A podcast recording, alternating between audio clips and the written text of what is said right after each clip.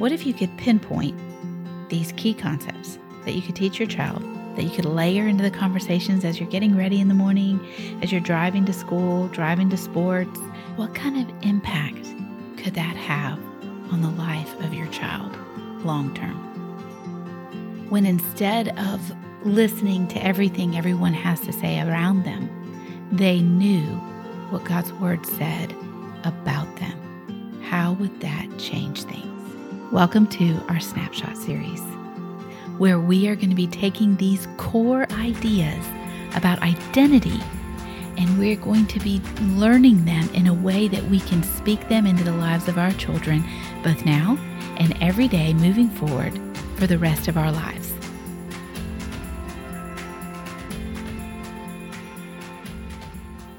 You are free from condemnation. This is a big one in our identity because understanding the idea of not being bound by condemnation and shame will change the way you walk in your day. When you have been saved, and here's your little gospel lesson first the idea of salvation is that Jesus took your place. See, you and I have a sin debt where we have sinned in broken relationship with God, and there is no way back to God for us until Jesus stepped in and paid the debt for our sin by dying on the cross and raising in three days.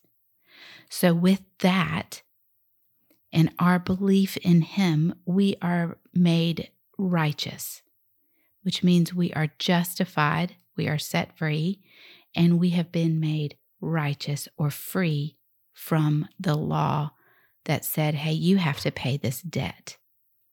And when you are free from condemnation, when you are free from the justice that should be meted out to you, then everything changes. So where do we find this in scripture? 2 Corinthians 5:21 is going to be our base. It says for our sake he made him to be sin who knew no sin. So let's get make sure we have all the pronouns right. He made him. The first he is God, the Father. Made him, Jesus Christ, to be sin who knew no sin, so that in him, in Jesus, we might become the righteousness of God. Isaiah 61:10 says it this way. He says, I will greatly rejoice in the Lord. My soul shall exult in my God, for he has clothed me with the garments of salvation. He has covered me with the robe of righteousness. You see, all through scripture, what we see is that we are covered in our sin. And we see it from the garden. If we had more than five minutes, we would talk about it. But we see it from the garden that God had to reclothe Adam and Eve because their sin had made them ashamed, had made them condemned. Now, here we are in the New Testament, living under the new covenant with Jesus. And Jesus became sin. He was made legally sinful by God. That's what Corinthians says. So, despite him being perfect, God declared him sinful. Why? So that we would become the righteousness of God. When we become, how much of that is based on what we do? So, when, now we're going to talk about identity. How righteous are we? That's a good question to ask. Am I fully righteous all the time? Am I only righteous on the days where I've got it going on and I'm doing well? I'm interacting with other people in a loving way? This word become means that you are now, immediately, and fully declared righteous. Isaiah 61 gives us this concept of being clothed in the righteousness of Jesus.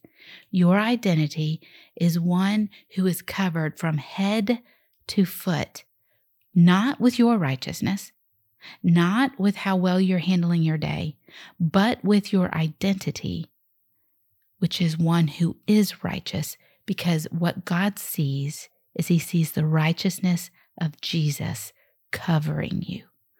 All of Jesus covering you and covering me. So when he looks at us, he sees his son. Why is this identity critical for us and for our children? I think Romans 8 1 makes it very clear. See, Romans 7 says, hey, listen, these are all the things I don't want to do, and yet I keep doing them. When we're talking with our kids about the fact that Jesus sets us free from condemnation, it is with the knowledge and the conversation that I know you probably woke up today and you can probably already think in your head of all the ways you're failing or not doing well. But I want you to understand that the enemy of your soul wants to just assault you with the shame that goes along with your sin. But God wants to restore you because he sees you as righteous. He will call you to repentance, but his sight of you is that of the righteousness of his son. There is no condemnation, not in his eyes, not in his tone of voice, not in his posture towards you, but instead he says in Romans 8 1, there is no now no condemnation for those who are in Christ Jesus. For the law of the spirit of life, remember, the spirit of sonship has been put inside of you by which you can call Abba Father. That's the Corinthians passage we read. And now Romans 8 1 says, The law of the Spirit of life, the Holy Spirit, has set you free in Christ Jesus from the law of sin and death. You and I are no longer condemned. So, in that moment of recognition of our sin, the call is to realign and to repent so that God may restore, but not for us to walk in shame and condemnation. That's why this identity, though, is critical in our conversations because everywhere around us, the enemy is an accuser and he wants to heap accusation and shame on our hearts and on our minds. Thanks for joining me today on Snapshots of Identity. Make sure you get on the newsletter so that you get not just today's truth, but the truths for this entire week. We send them out on a weekly basis so that you have them where you can keep them in front of you, keep them in your Bible, where you can learn them both for yourself and for your child.